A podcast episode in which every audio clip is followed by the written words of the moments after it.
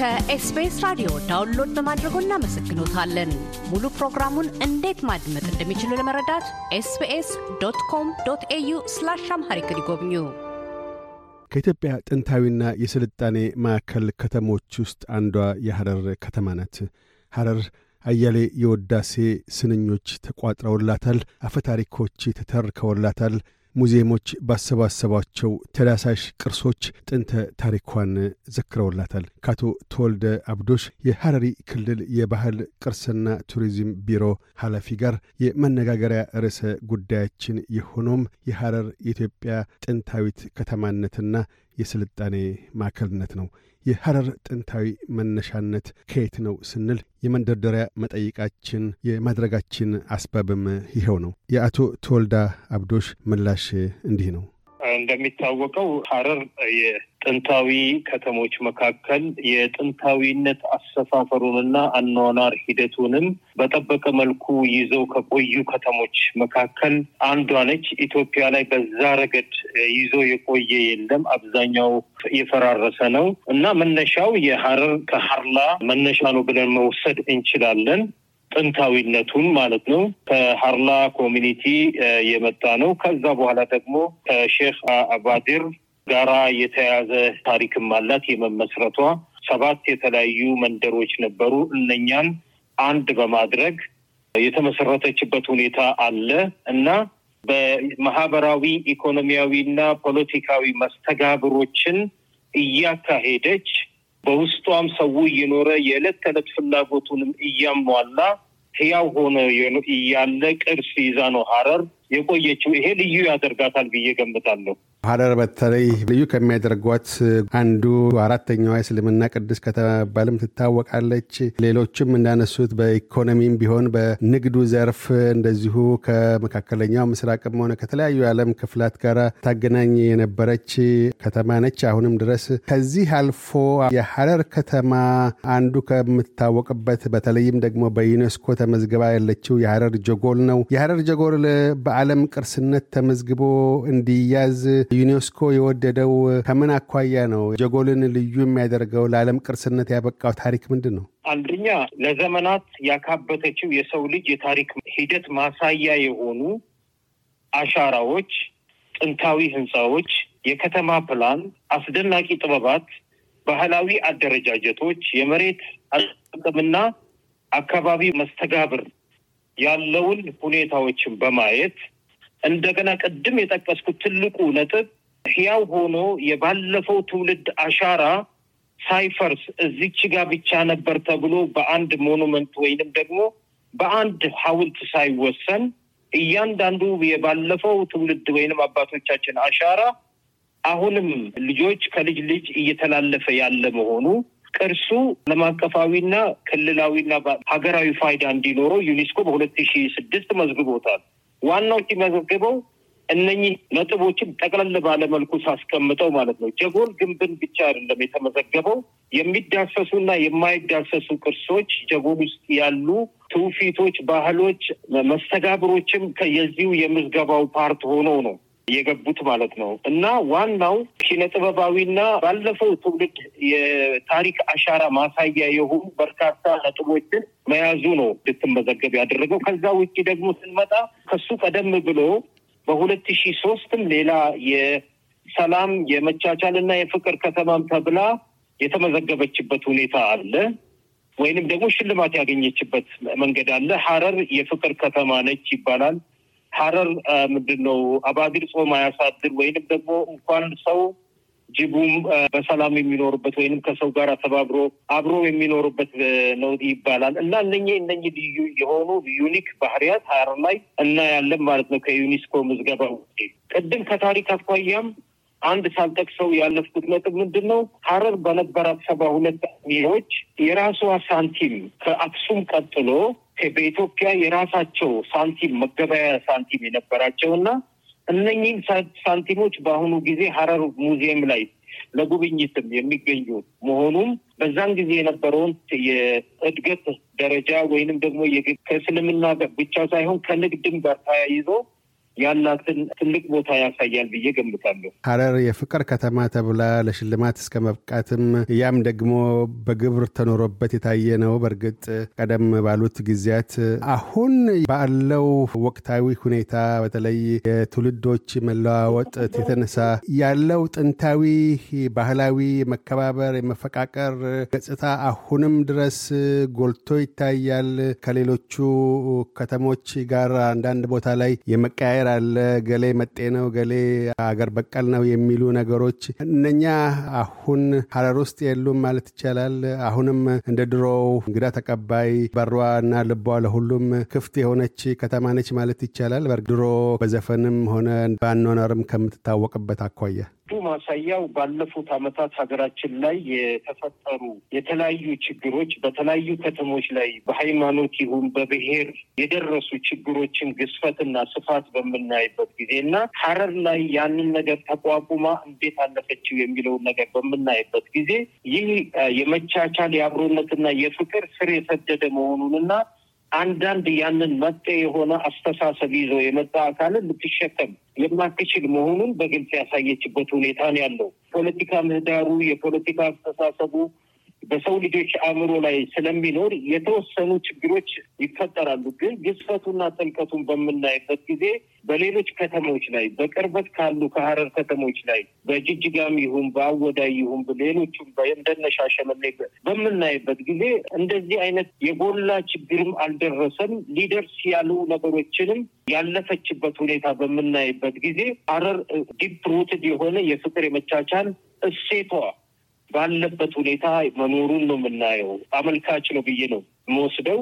አሁንም ያም እንደቀጠለ ነው ያለው ብዬ ነው የምወስደው። የሀረር ከተማ ከዚህ ከአውስትሬሊያም ሆነ ከሌሎች የዓለም ከተሞች ወይም ደግሞ እንዲሁም አገር ውስጥ አገር ቤት ያሉ የሀገር ውስጥ ቱሪስቶች ወደ ሀረር ከተማ መጥተው ለመጎብኘት ቢፈልጉ የት መሄድ ነው የሚችሉት? ዋነኛ የሀረር የቱሪስት መስህብ የሚባሉት ምንድን ናቸው? የት የት ነው መዳረሻቸው?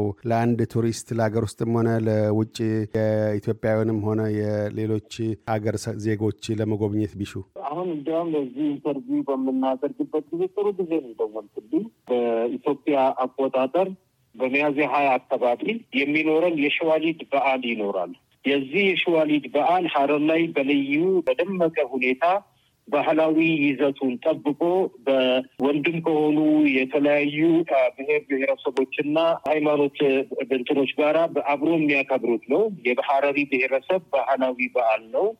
በዚህ የረመዳን ጾም ከተጾመ በኋላ ስድስቱም የሸዋል ጾም ተጽሞ ከዛ በኋላ ባለው ቀናቶች የሚከበር ነው። ለዛም አንድ ትልቅ event ሀረር ላይ በዚህ ጊዜ ይኖረናል። ሌላው ደግሞ በማንኛውም ጊዜ አንድ ቱሪስት ወደ ሀረር በሚመጣበት ጊዜ ሊያያቸው የሚችሉ ቦታዎችን በምናይበት ጊዜ ዋነኛው ሙዚየሞች አሉ። ከአዲስ አበባ ቀጥላ በሙዚየም ብዛት በ collection ኗም በጣም ሰፋ ያሉ collection ኖች የብሔር ብሔረሰቦች የጥንታዊ የሀረርን ምሳሌ የሚገልጹ እንደዚሁም ደግሞ የተለያዩ ሃይማኖቶች መገለጫ የሆኑ የባለፉት መንግስታት ቅርሶችም በሙዚየሞቻችን ይገኛሉ። እና ቢያንስ ቢያንስ አንደኛው የሸሪፍ ሙዚየም አለ፣ የግል ሙዚየም፣ ብሔራዊ ሙዚየም አለ፣ ራምቦ ማዕከል አለ፣ የ manuscript ሙዚየም አለ፣ የአለላ ስፌት ማለትም ሀረር የምትታወቀው አንደኛው ሌላው በአለላ ስፌቷ ነው ወይንም ጌይሞት ይባላል። በዛም የራሱን የቻለ ሙዚየም አላት። እንደዚሁ ቅድም ያልኩት የዚህ የ manuscript ሙዚየምም አንዱ ነው። ይሄ በአንድ center ላይ ተኩኖ መጎብኘት የሚችሉ ቦታዎች ናቸው። ከዛ ውጭ ደግሞ የጅብ ማብላት ወይንም ደግሞ የጅብ ማሳያ ቦታውም የማታ መዝናኛ ቦታ ነው ማለት እንችላለን። ከዛ ውጭ ደግሞ ጀጎልን ራሱ መጎብኘትና የዚህ የስኪነ ህንፃውን እና ኪነ ጥበቡን ማየትም አንዱ የጉብኝት ስፍራ ነው።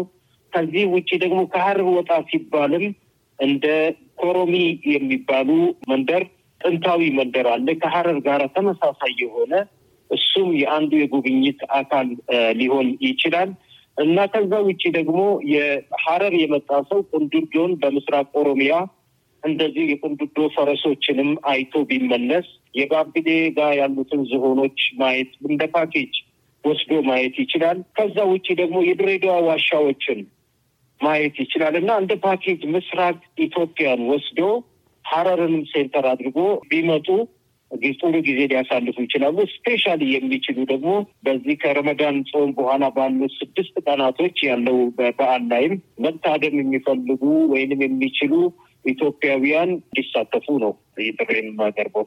ሀረርን ሲባል አብዛኛው የሀረሪ ብሔረሰብ ወይም ብሔርን ህብረተሰብ እንደዚሁ ይመለከታል። በባህሉ፣ ከአለባበሱ፣ ከአመጋገቡ ቅድም እንዳሉት ከአለላው፣ ከዘንቢል ስራው፣ ከመጽሐፍ ጥረዛው በርካታ ነገሮች የሚታወሱበት ነው። የሀረሪ ብሔረሰብን ባህላዊ ገጽታ እንዴት ይገልጹታል? ልዩ የሚያደርገው በሀረር አካባቢ አንዱ መለያዎቹ ምንድን ናቸው? የሀረሪን ህዝብ ከመስተንግዶው ጀምሮ ከቅድም እንዳነሱት ከጥበብ ስራ ስራዎቹም ሆነ በሴቶቹም ሆነ እንደዚህ በወንዶች በጠቅላላው ገጽታ አኳያ በአጭሩ ለማስቀመጥ አኗኗሩ እንትኑን ይገልጸዋል ብዬ ወስዳለሁ። አንደኛው አኗኗሩ ከሌሎች ማህበረሰቦች ጋር ያለው interaction ነው ወይንም ደግሞ መስተጋብር ነው። ሁለተኛው ደግሞ በራሱ በቤቱ ላይ ያለው መስተጋብርና በቤት አሰራሩ ጀምሮ ያለው የተለያዩ ጥበባትን ማየት እንችላለን። አንድ ቤት ላይ የሀረሪ ካልቸራል ቤቱ እያንዳንዱ ፊቸሮቹ ቤት ውስጥ ያለው የራሱ ትርጉም ያለው ናቸው። ሁሉም የተቀዱት ያው ካለው የእስልምና ስነ ምግባሮች አንጻር የተቀዱ ናቸው። አባት የት ቦታ መቀመጥ እንዳለበት፣ እውቀት ባለቤቶች የት ቦታ መቀመጥ እንዳለባቸው፣ እንደዚሁም ደግሞ ሕጻናትም የት ቦታ መቀመጥ እንዳለባቸው ከዛ ውጭ ደግሞ የተለያዩ ማህበራዊና ማህበራዊ መስተጋብሮችን የሚያከናውኑበት ቁሳቁሶችም ይሁኑ ከጋብቻ እስከ ሞት ድረስ ያሉ የተለያዩ እንትኖችን የሚያከናውኑበት ቤታቸው ላይ ያለበት ሁኔታ ሆኖ እናገኘዋለን። ከዲዛይኑ ጀምሮ እስከ ቁሳቁሱ ከሌላ ማህበረሰብ ጋራም በፍቅርና በመቻቻል በአብሮነት በመኖርም የሚታወቅበትና የሚገለጽበት ነው። የሰርግና ሞትን ጉዳይ አንስተዋል። የተለየ ስርዓት እንዳለው ምን ይመስላል? በሀረሪ ብሔረሰብ ውስጥ ጋብቻና ሞት እንደሚታወቀው አብዛኛው ከሙስሊም ጋራ አንድ ላይ የተያዘ ነው። ሴቶቹና የወንዶቹ የተለያየ ቦታ ነው የሚኖራቸው። ሀዘኑ ጊዜ ይሄው ምንድን ነው ቀብር ላይ ወንዱ ነው ቀብር ቦታ የሚደርሰው። እስከዛ ድረስ ግን በጋራ ነው እንትን የሚሉት የራሱ ስነ ስርዓትም ሰፊ ነው ይኖረዋል ማለት ነው። ከዛ ውጭ ደግሞ በሰርጉ ላይም በምናይበት ጊዜ ከቤት አሰራሩ ላይ ነው የምንጀምረው። በሰርጉ ላይ አንዲት ሴት ለመታጨት የደረሰች ካለች መጠየቅ ሳያስፈልገኝ እዛ ቤት ውስጥ ገብቼ ቤቱ ላይ የተሰቀሉትን ቁሳቁሶች ወይንም ደግሞ ቤቱ ላይ ያለውን ምንጣፎችን በማየት እዚህ ቤት ውስጥ ልጃገረድ ያልተዳረች ሴት አለች የሚለውን ማወቅ የሚቻልበት እንትን አለ። ከዛ ውጭ ደግሞ ያገባ አለ ወይ እዚህ ቤት ውስጥ ድረዋል ወይ የሚለውንም በእነኛ ባህላዊ ሰፌዶቹ ወይንም ደግሞ ከሚሰቀሉት ጌጣጌጦቹ ላይ አንድ ሰው experience አይደረግለት ማወቅ ይችላል ቤቱ ላይ። ከዛ ውጭ ደግሞ ያንን አይተው የሚጠይቁበት ኩሽ ጫት የሚባልበት ወይንም ደግሞ እጮኛ ለመጠየቅ ከዛ በኋላ ደግሞ ወደ ዘገን ወይንም ደግሞ ኒካህ ወደሚደረግበት ከዛ ወደ ሰርጉ የሚሄድበት ሁኔታዎች አሉ። እነኚህ ሰፊ ናቸው። በአንድ ጊዜም ልንጨርሳቸው አንችልም። እንደሚያውቁት የኢትዮጵያውያን በተለያዩ የዓለም ክፍለ አህጉራት ውስጥ ተበትነው ይገኛሉ። መኖሪያቸውን አድርገው ግማሾቹም ይመላለሳሉ።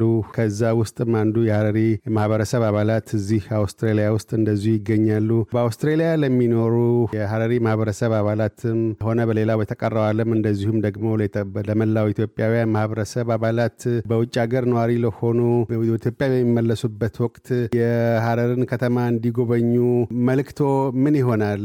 በውጭ ለሚኖሩ ኢትዮጵያውያን ዜጎች በዚህ አጋጣሚ በዚህ አጋጣሚ ያው ቅድምም እንደጠቀስኩት ለመላው ኢትዮጵያውያንም እንደገና ደግሞ ትውልድ ኢትዮጵያውያንም አጠቃላይ ሀረርን እንዲጎበኟት፣ ሀረርን እንዲያውቋት፣ ሀረር አንደኛው የኢትዮጵያ ገጽታ መሆኗን በደንብ እንዲያዩዋት የኢትዮጵያ ስልጣኔ ማዕከል መሆኗን ከዛ ውጭ ደግሞ በቅርቡ የሚከበረው ቅድም እንደገለጽኩት ሚያዝያ ሶስተኛው ሳምንት አካባቢ የሚከበረው የሸዋሊት በዓል ላይም እንዲታደሙ ሀረር ተወላጆችን እንደዚሁም ደግሞ መላው ኢትዮጵያውያንን ትውልድ ኢትዮጵያውያንን እጋብዛለሁ። ሀረር ቢመጡ የሚጎበኙት የሚያሳልፉት ጊዜ ከአየሯ ጀምሮ ቆንጆ ጊዜ እንደሚኖራቸው ለማሳወቅ ፈልጋለሁ። ይሄው ነው የኔ ጥሪና ግብዣ። አቶ ተወልዳ አብዶሽ የሐረሪ ክልል የባህል ቅርስና ቱሪዝም ቢሮ ኃላፊ፣ ስለ ቃለ ምልልሱ እናመሰግናለን። እሺ ነው አመሰግናለሁ። እያደመጡ የነበረው የኤስቢኤስ አማርኛ ፕሮግራምን ነበር። የፕሮግራሙን ቀጥታ ስርጭት ሰኞና አርብ ምሽቶች ያድምጡ። እንዲሁም ድረገጻችንን በመጎብኘት on demand እና በ SBS mobile app ማድመጥ ይችላሉ። ድረገጻችንን SBS dot com dot au Amharic ን ይጎብኙ።